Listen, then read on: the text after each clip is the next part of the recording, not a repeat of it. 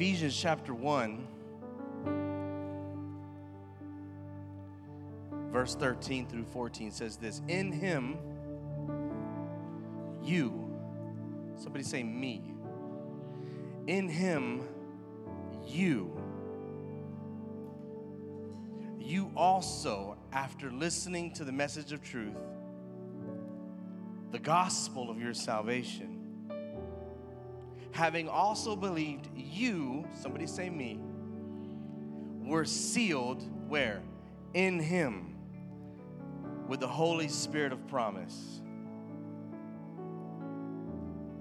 who is the first installment of our inheritance. In regard to the redemption of God's own possession, read this with me, these last parts, to the praise of His glory. Heavenly Father, we honor you. We give you praise. You deserve all of the glory because of what you accomplish in these two verses.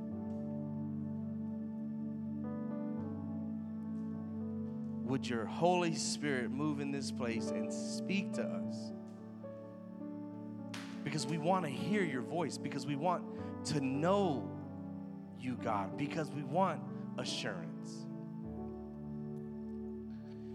And these verses do that for us today. God, I pray that you would help me, Lord, to present these vitally important verses to this church. I pray that their hearts would be open to hear and that the seed would take root and that much fruit would come from it. We pray this, Lord, in the name of Jesus. Amen. Amen and amen and amen.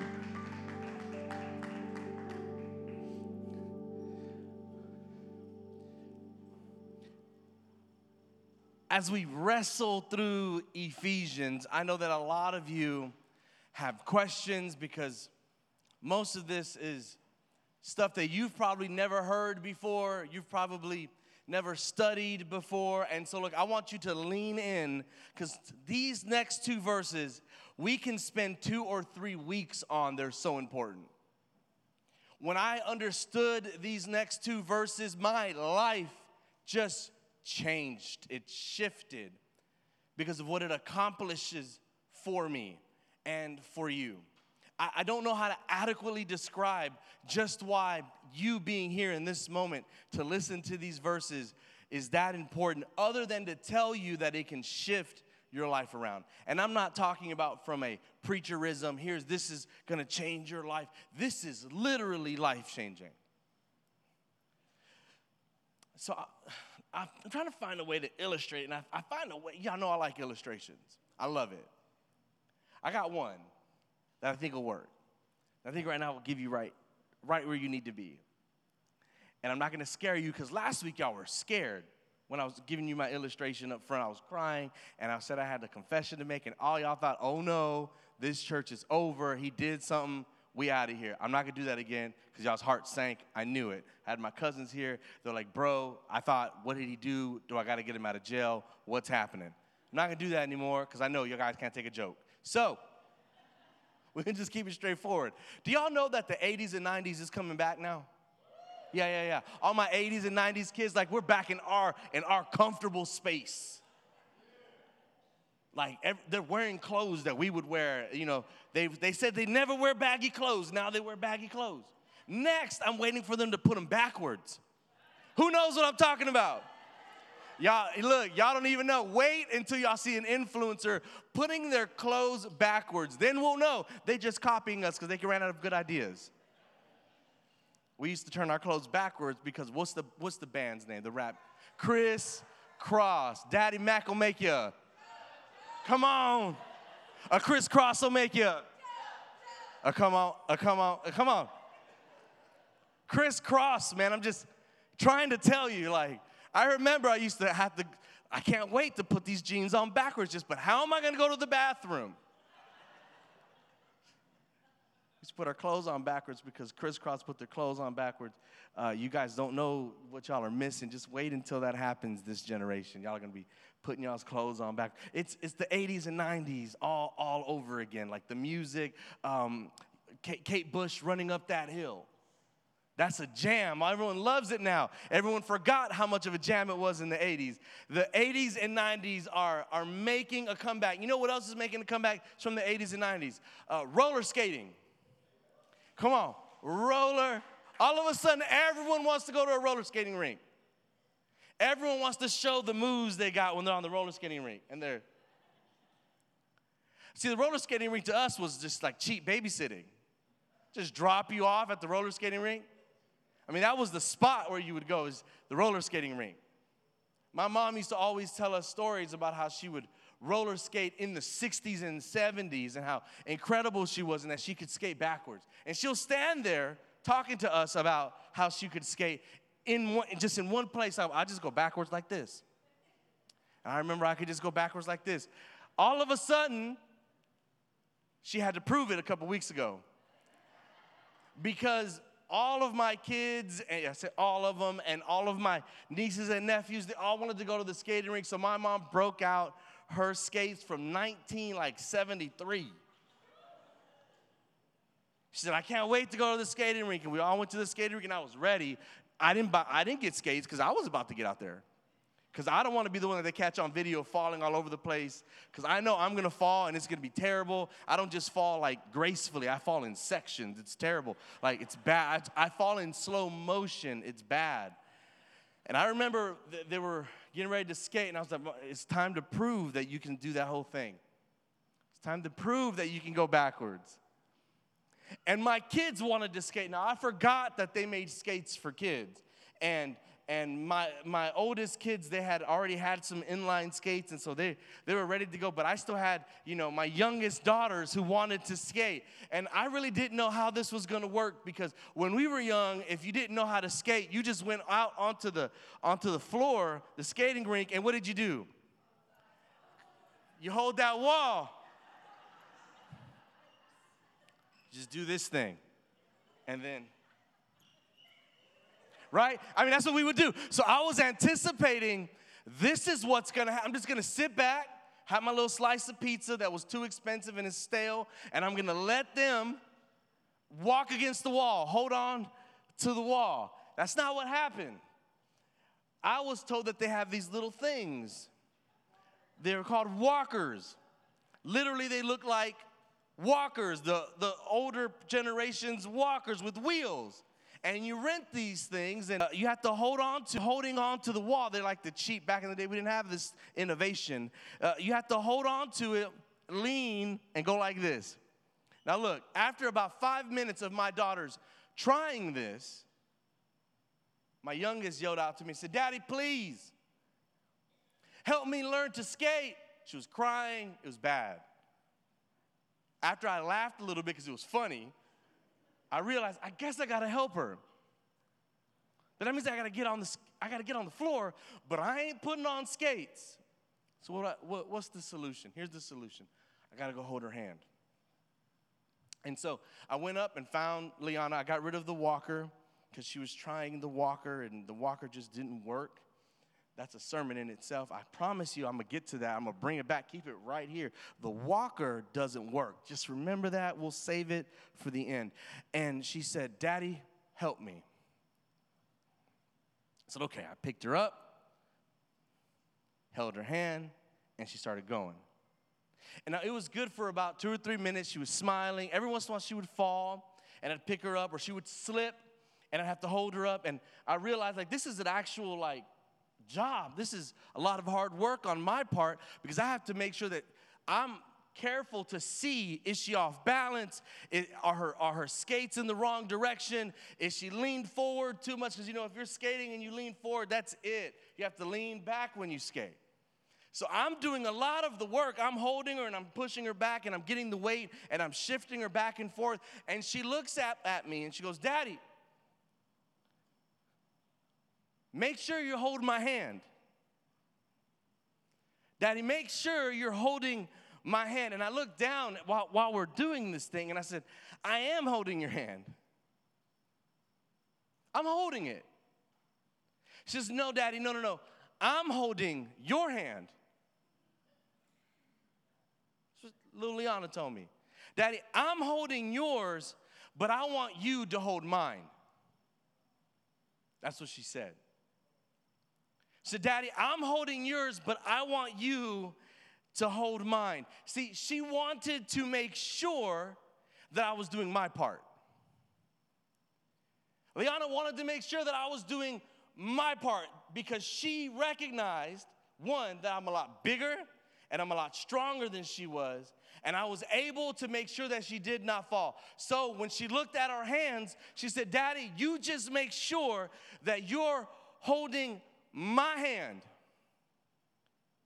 She knew that if she was going to avoid a fall, it was only going some because of me. And yeah, she might experience some slipping around and maybe even some, some leanings to the left and the leanings to the right.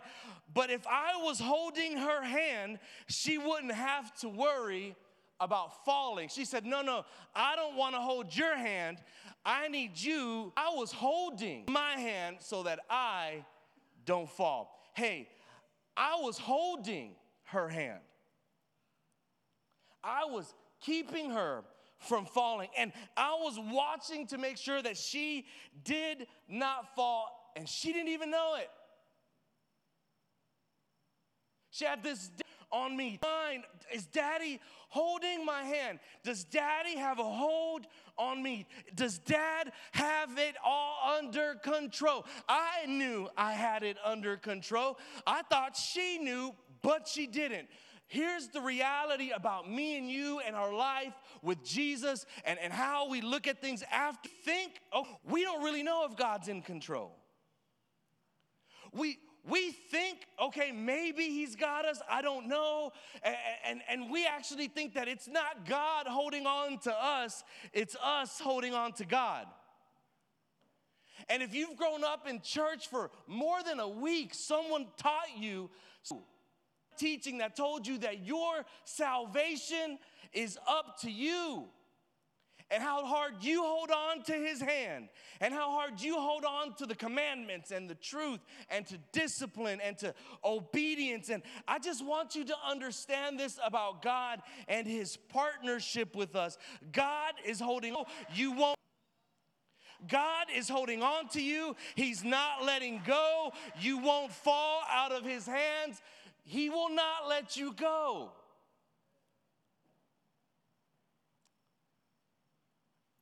But we're like Liana, Daddy, hold my hand. Maybe you've, because I feel like it's just me holding on, and maybe that's you. Maybe you've you've thought that. It's man, it's me doing all the work. It's me doing all, maybe I do need to act good and, and keep the commandments and, and do all the, yes, you should, but not because you still need to preserve salvation, but because it's good to be obedient to a heavenly father. And so you've probably eh, wrestled with this emotions of what do I have to do so that I don't fall, so that on that day when he comes back, he doesn't look at me and say, I don't know you.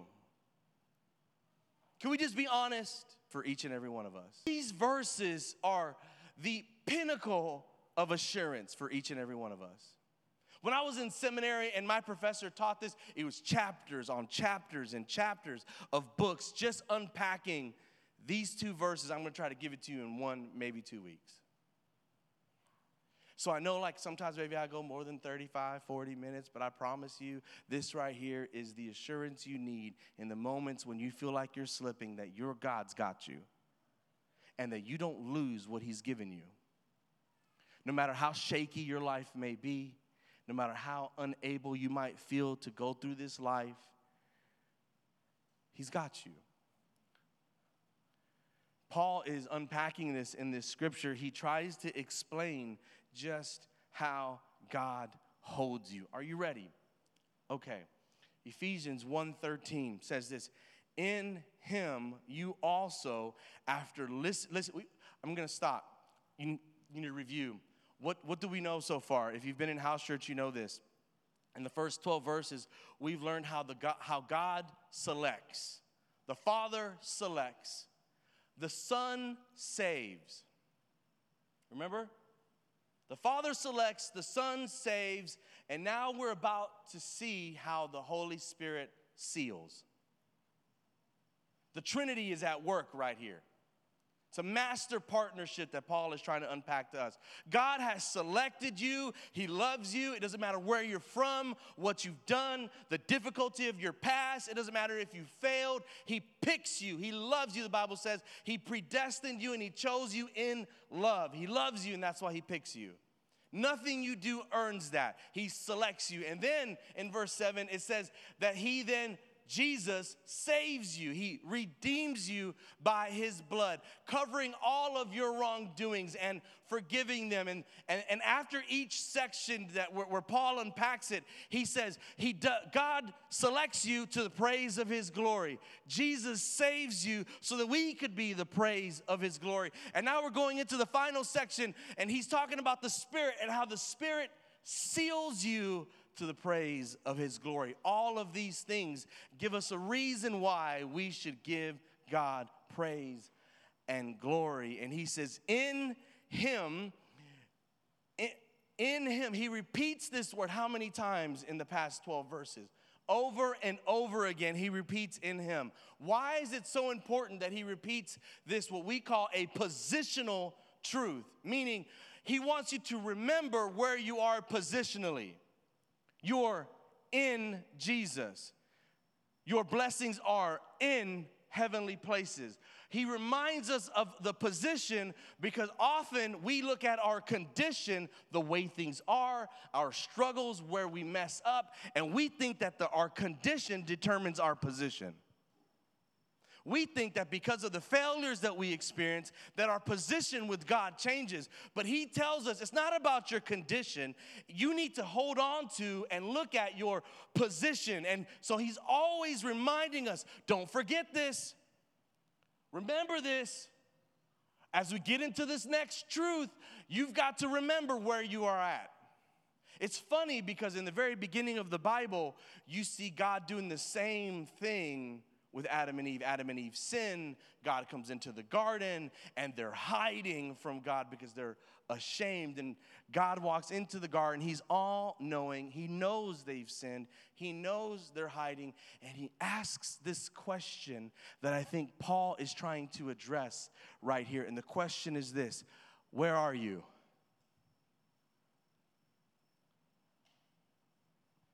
God calls out to Adam and Eve and he says, Where are you? Why are you hiding? The reality is, is we have to come to grips where at, to and from where we are at. And if we're honest, our struggle, the, where we find ourselves, often leads us to do what Adam and Eve done, do, and that is to hide in shame. Hide in shame and do our best to cover ourselves up. Bible says they sewed together fig leaves to cover themselves up. So Paul is trying to address our position because so many of us because of our sins, our condition, our fallen nature, we we then do something like Adam and Eve, we we hide. And Paul is saying there's no need to hide. There's no need to hide because just like just like Adam and Eve tried to cover themselves with with fig leaves, and God had to show them that there was something better, and He sacrificed the lamb to sow for them coverings from the lamb. So Jesus has covered you.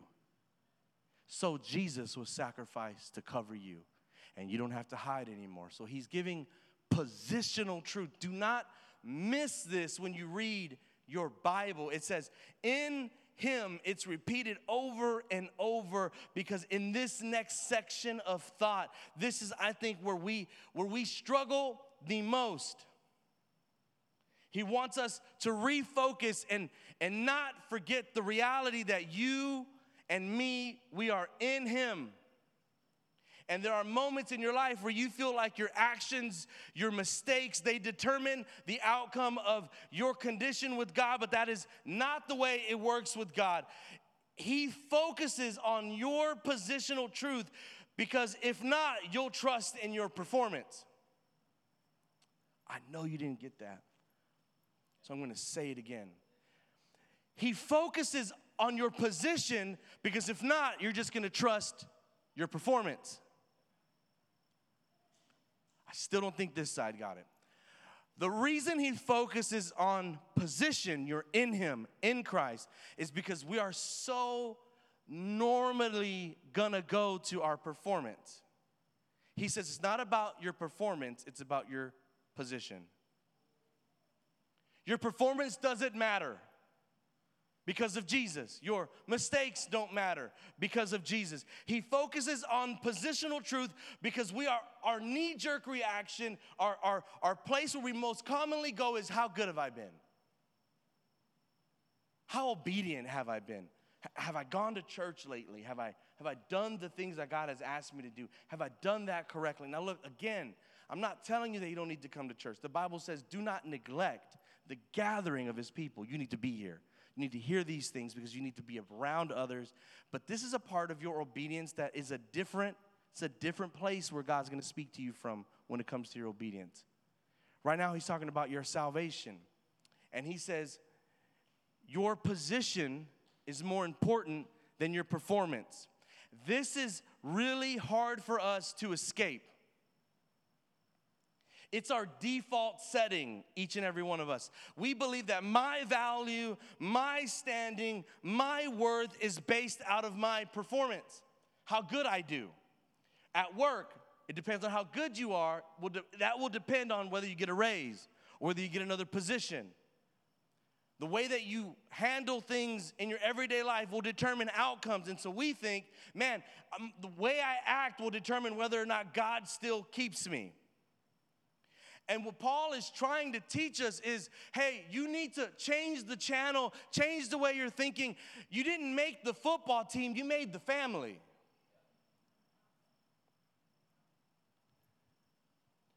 Because on a football team, you can get cut. On a football team, if you make a mistake, you'll hit the bench. On a football team, you can get traded. On a football team, they can pass you up and pick someone else because you're not doing your job. Paul does not say that we've made a football team that is reliant on our performance. He says, no, you've made a family that is dependent on your position. So we have made it into a family where performance is no longer necessary for our good standing. But we're so used to being told, really, we're on a football team. Have you guys ever seen, um, what is this show called? Where they press a buzzer and it turns around, they sing on what? The Voice. Here's what I love about The Voice The Voice used to be one of my favorite shows because I thought it was cool. The, the, the, the anticipation and the tension of someone comes on stage and they come on stage in this show called The Voice and they perform. The judges can't see them. And the judges have a decision. If they believe that the performance was good enough, they'll hit the buzzer, and then the chair turns and it says, I choose you. That show is completely based on whether or not that judge likes the performance. And I believe that most of us, we think that that's our relationship with God. I gotta come out today and I gotta perform. I got to do all of this stuff. My life one day will be about did I perform for him? And, and we live in this tension, in this place of, I wonder if he's going to hit the button. I wonder if God's going to choose me.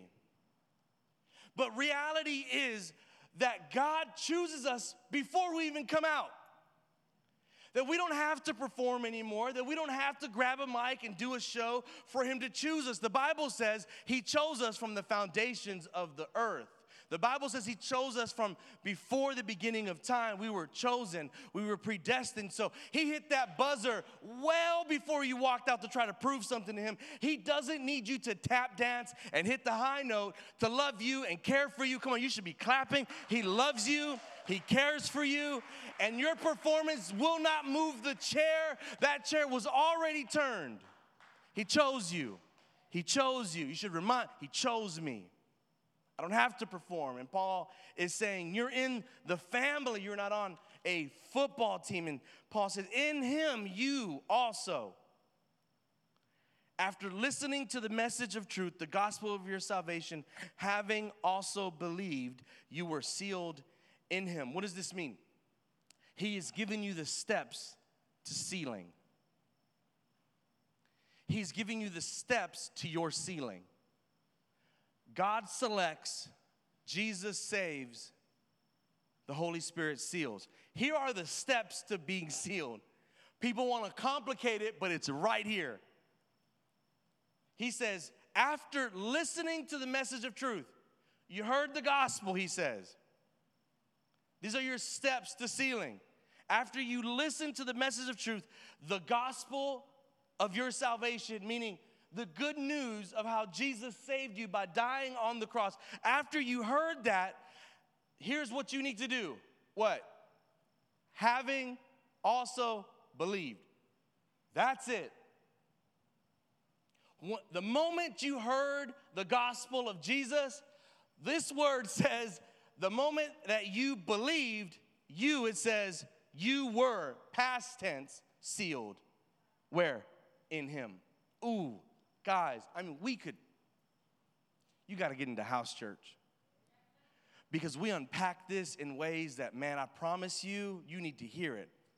And we're not guessing. I'm just going to be honest with you. I mean, we've been to seminary, we know this stuff. We want you to know it because it's life changing. He says, when you heard it and you believed it, you were sealed. When you heard it and you believed it, you were sealed. When were you when were you sealed?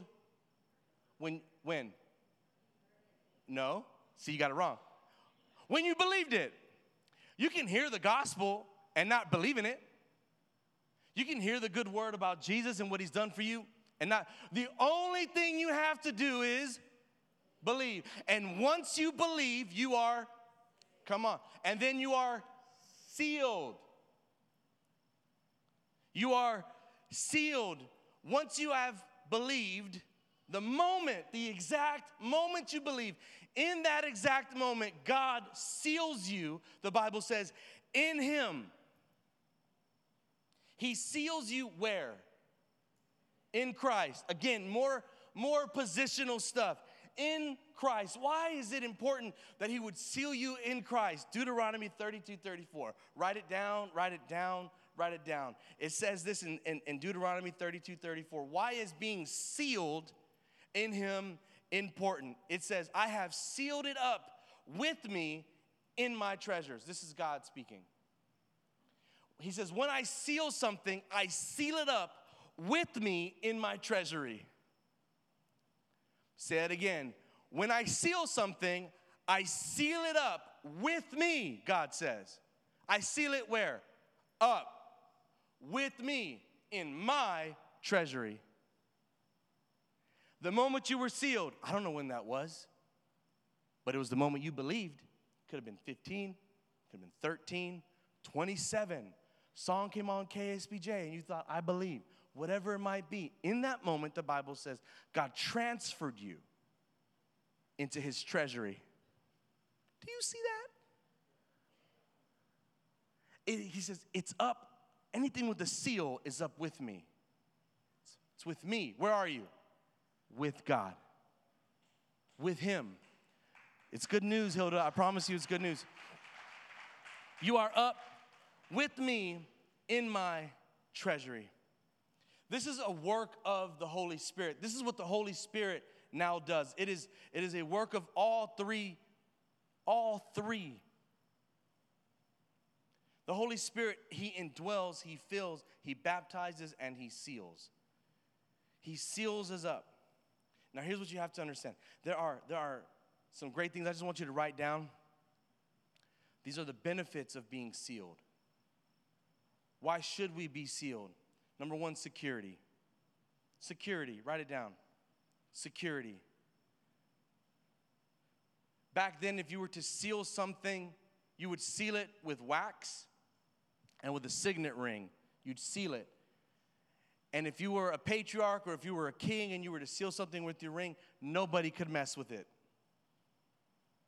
No, nobody, the Bible is filled with stories of, of the king having to seal something with his ring and you were not allowed to mess with it. The reason sealing is important for you and me is because when we're sealed, we're secure.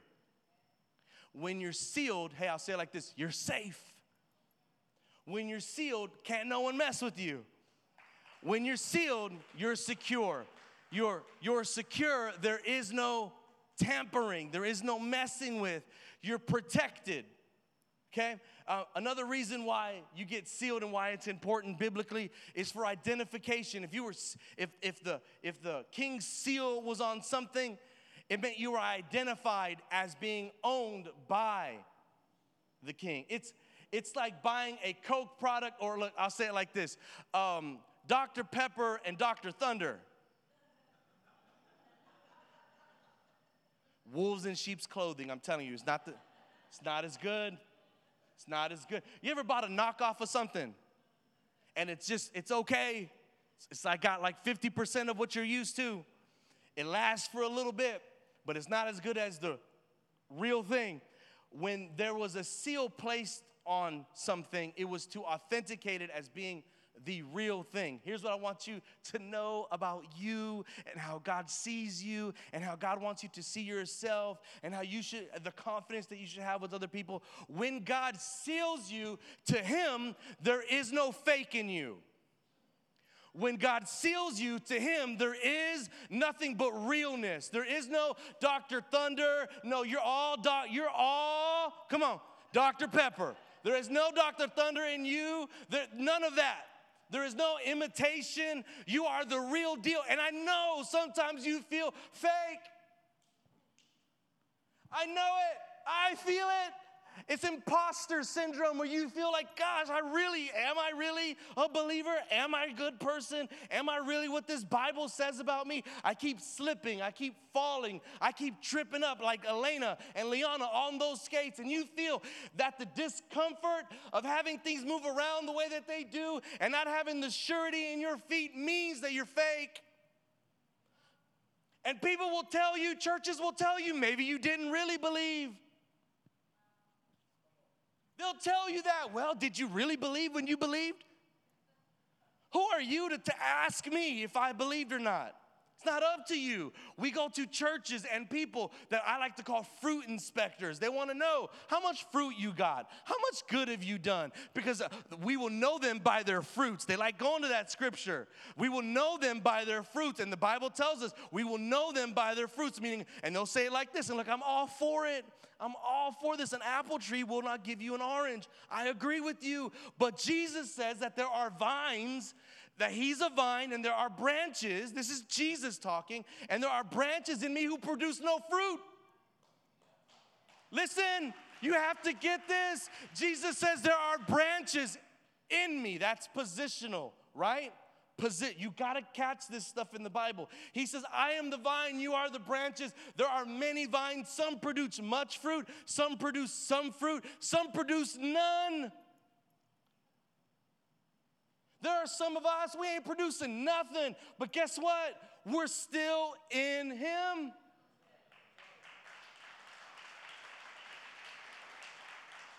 So, Jesus, when he's teaching this, he's saying, and everybody, I don't care, as long as you're in me, all of you get pruned.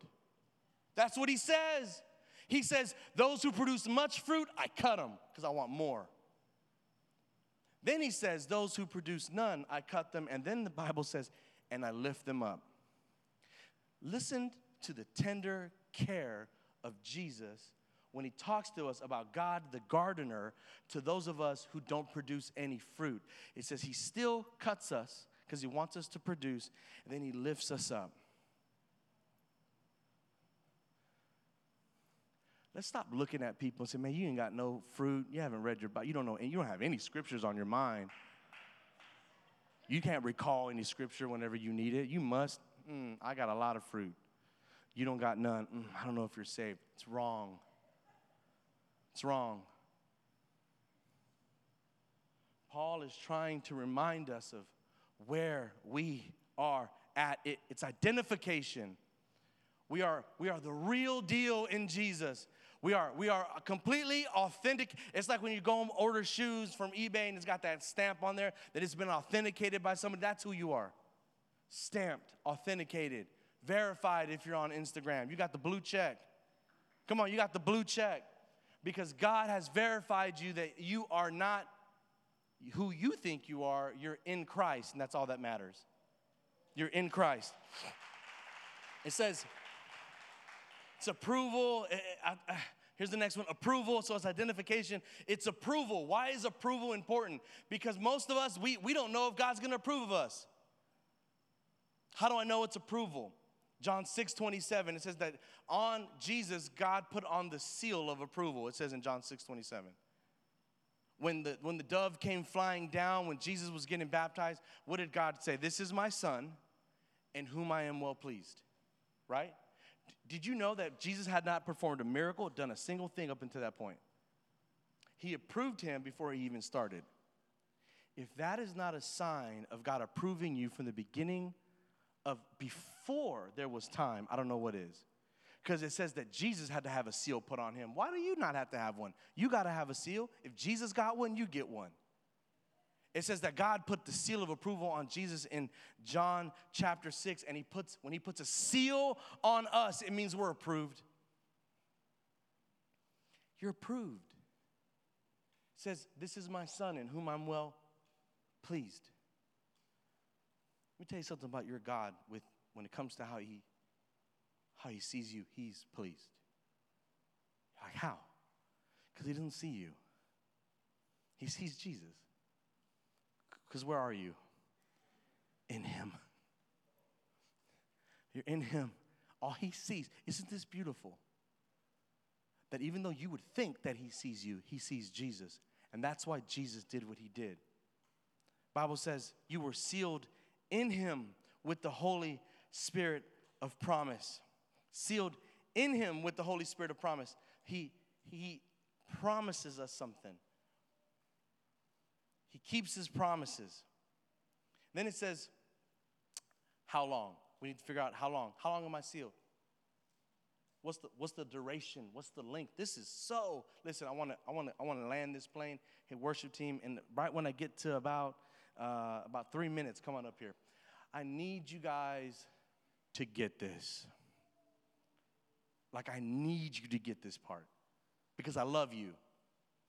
And because I will fail you if you don't get this next part. Because I've told you, I've told you when, when did it happen? When you believed in Jesus. Why? Because he wants you to be secure. He wants to protect you. He wants to authenticate and identify with you. He approves you, and it also it's his ownership. When you when you would stamp something with a seal, it means that he owns it. So he now owns us. You are his. He is yours. We belong to Jesus. So those are the whys. Why does Jesus do that? Where do we go? We are in him, but for how long? How long does the seal last?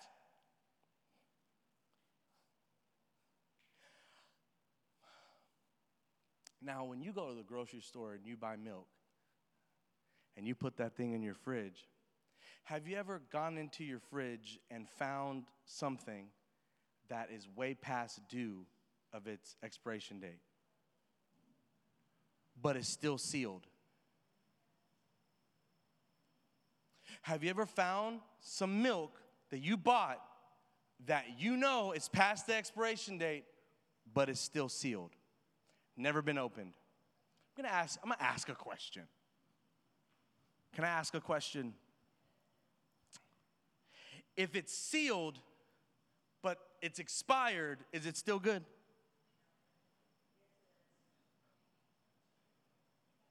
We're divided. The room is divided. I don't know. If it's sealed, not been touched, but it's past its expiration date, is it still good? Yeah, I hear yeses, I hear nos. Here's what I here's here's the reality. Y'all, this is why y'all are confused, because this is what y'all are asking yourselves subconsciously. This is what y'all are asking yourselves. How long has it been? Right? You're asking, well, how, how overdue is it? Right? You know why you're asking that? Because if it's July and it says June, meh, maybe. Right? If it's July and it's only June, we'll see. Maybe. What do you do? Pop that seal, smell it.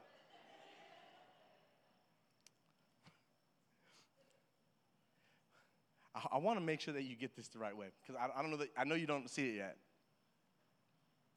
I really think that when it comes to our sealing, even if I'm teaching you about this seal, you're sealed. You're sealed in Jesus. You're complete. You're you're wondering how long does it last because I don't feel good. How long does this sealing last because I have not been good for a long time? There's a difference when you find some milk that's a month past due versus a year. And I think some of you are wrestling and will wrestle with the reality of your sealing because you feel spoiled. I think deep down you feel like, mm, I'm spoiled. I've been sealed since I was 10. Do you know what I've done since I was 10?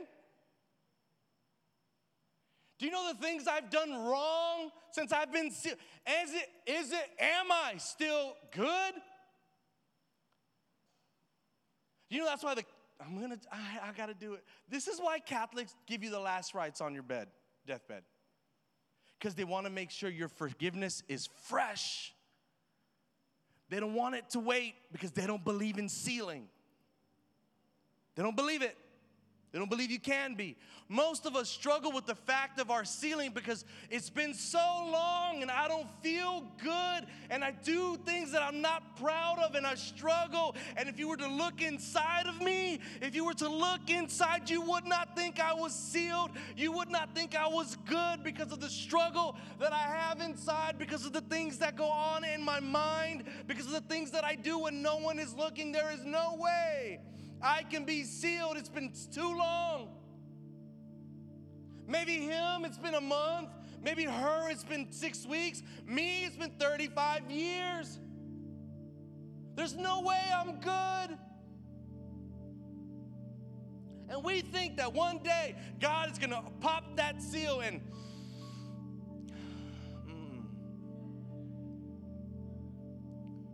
We think that God one day is going to pour us out into a glass and, and see, uh, based on what I see, you're not good. Yeah, I sealed you, but it's you've been living. Come on, do you understand what I'm trying to tell you? Do you understand what I'm trying to teach you? you and me, if we're not careful, we will still uh, this truth of being sealed and being held up in heavenly places and being up there in His own treasury with this seal of approval. You and I will still leave here tricking ourselves into believing that, yo, okay, but it's been too long. It's been too long. I'm spoiled inside. Does the sealing secure me from spoil?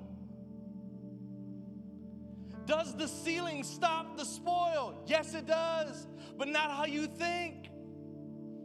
Sealing stops the spoil, but not how you think, meaning your condition might not change. It may not get better. It may get, there may be some struggle. Hopefully, there are some, some moments in your life where you choose obedience. But even if you lived a life that was completely off of what God wants from you, you've been sealed. And that's why grace is so important. That's why grace is why we sing. That's why the Bible says it's grace on top of grace. That's why God, that's why Paul says, Who can measure the love of God? It's, it's too great, it's too wide. We can't understand it because it's just in these moments where you and me come, come crashing down to the reality of, okay, I'm sealed, but I've been stuck. I've been stuck in this for years. So, am I still good?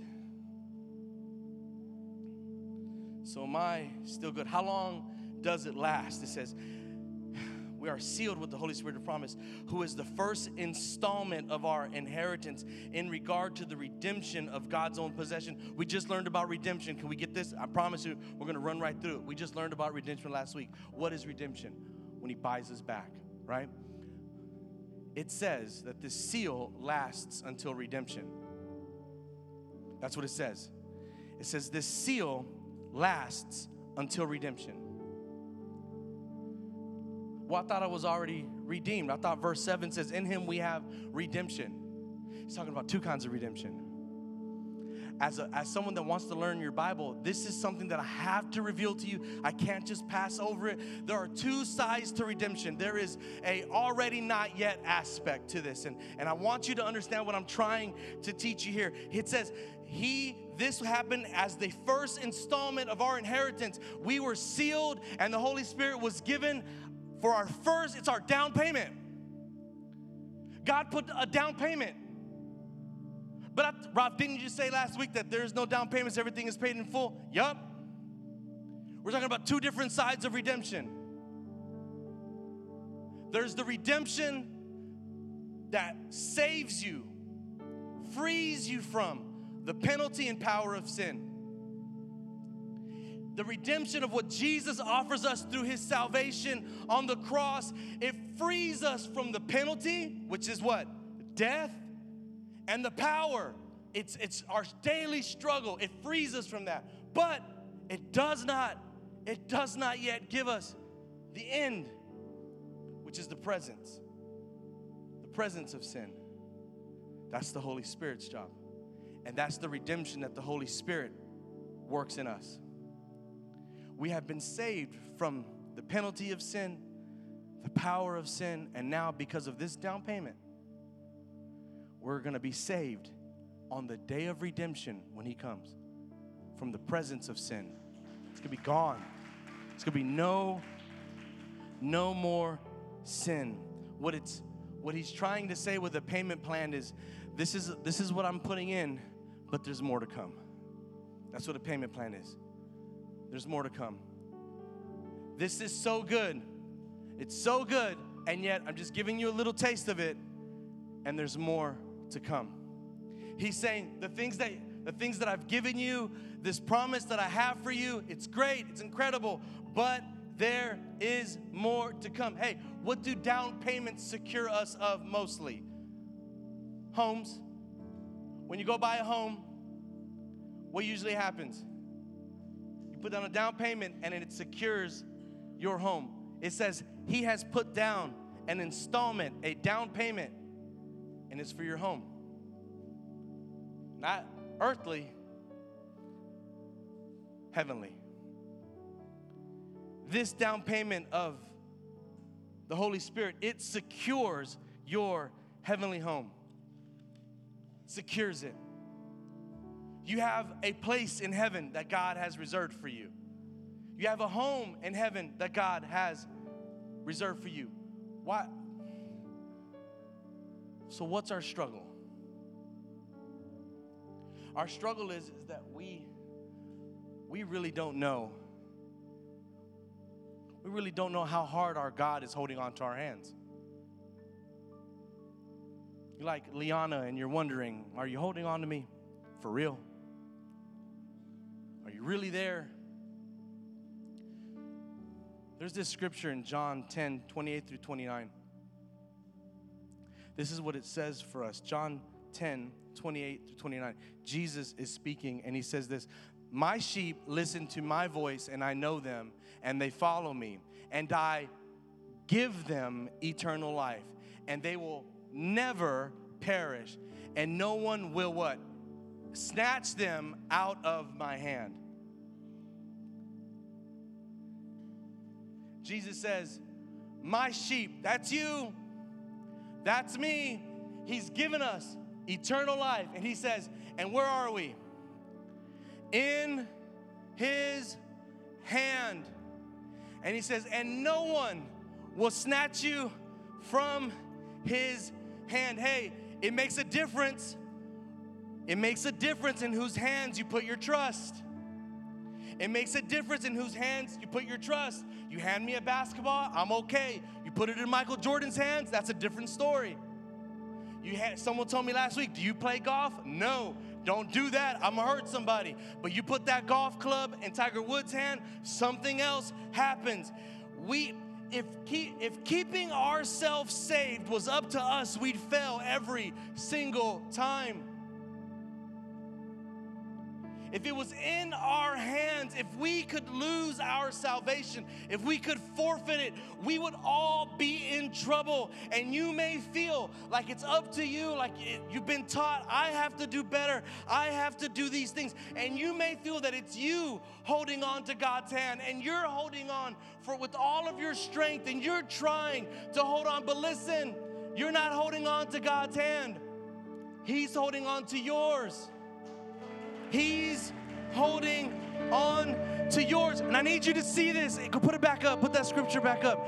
It says, And no one will snatch them out. Keep that scripture up. And no one will snatch them out of my hand. Hey, listen, I need you to get this. No one will snatch. That includes every someone on this planet. Hear me out. No one includes every someone on this planet. There's not a person, there's not even an angel in heaven or a devil in hell that will snatch you out of the hands of Jesus.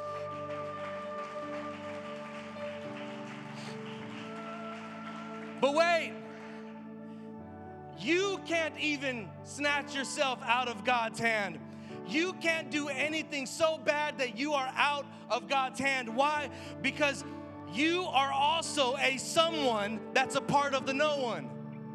If it says no one, breaking news, that means you too. You can't do anything that will make, and I just want you to understand it is secure. Jesus gives us the scripture, right? This is Jesus, but it gets better.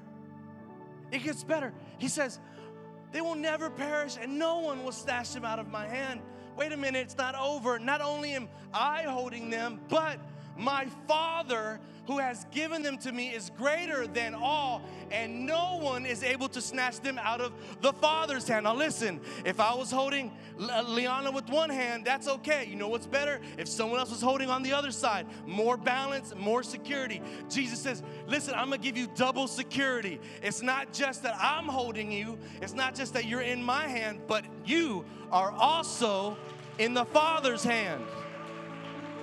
I got you. I got you. It's going to be okay. No one's going to take you from my hand. No one's going to take you from the Father's hand. He goes, Me and the Father are one. We got you. We agree on these things. No one, even you, no one. Put up that other scripture. I don't know which one it is, but I feel like I got to read it. There's another one. You got to read it. Where's it at? Not John 10. Not John 10. Next one. Next one. Hebrews. And not through the blood of goats and calves, but through his own blood, he entered the place once and for all, having obtained eternal. How long is this? Eternal. How long is this? Eternal. God's got you, not just to the day of redemption, but when? Eternity. Jesus purchased this for you with his blood not with the blood of goats and calves, but through his own blood. He did this. And we're good. We're good. Hear me out. Walkers don't work. Remember I said I was going to bring that back? You're holding on to some other things trying to make sure that you got your balance. They don't work. Only thing you need to be focused on is whose hands am I in? I'm in Jesus's and I'm in God's. And no one's going to snatch me from his hand. That, my friends, is called eternal security. Security. Security. He's got you. He's holding on to your hand, and He will never let you go. So stop trusting walkers. Trust your Heavenly Father who seals you who seals you, and He gives you this installment in your inheritance. in regard to the redemption of God's own possession. Here we go. What should we all be doing at the end? To the praise of His glory. Come on. To the praise of His glory. We should be giving Him as much praise as possible because He's made it completely possible that we would enter into heaven without any, any questions. No matter what we do, we praise His glory. Praise Him. I'm asking that you would start living a life that praises Him because you love Him and because you're grateful. Not because you have to, because you want to. Because you want to. I want you to stand with me right now. I want you to stand.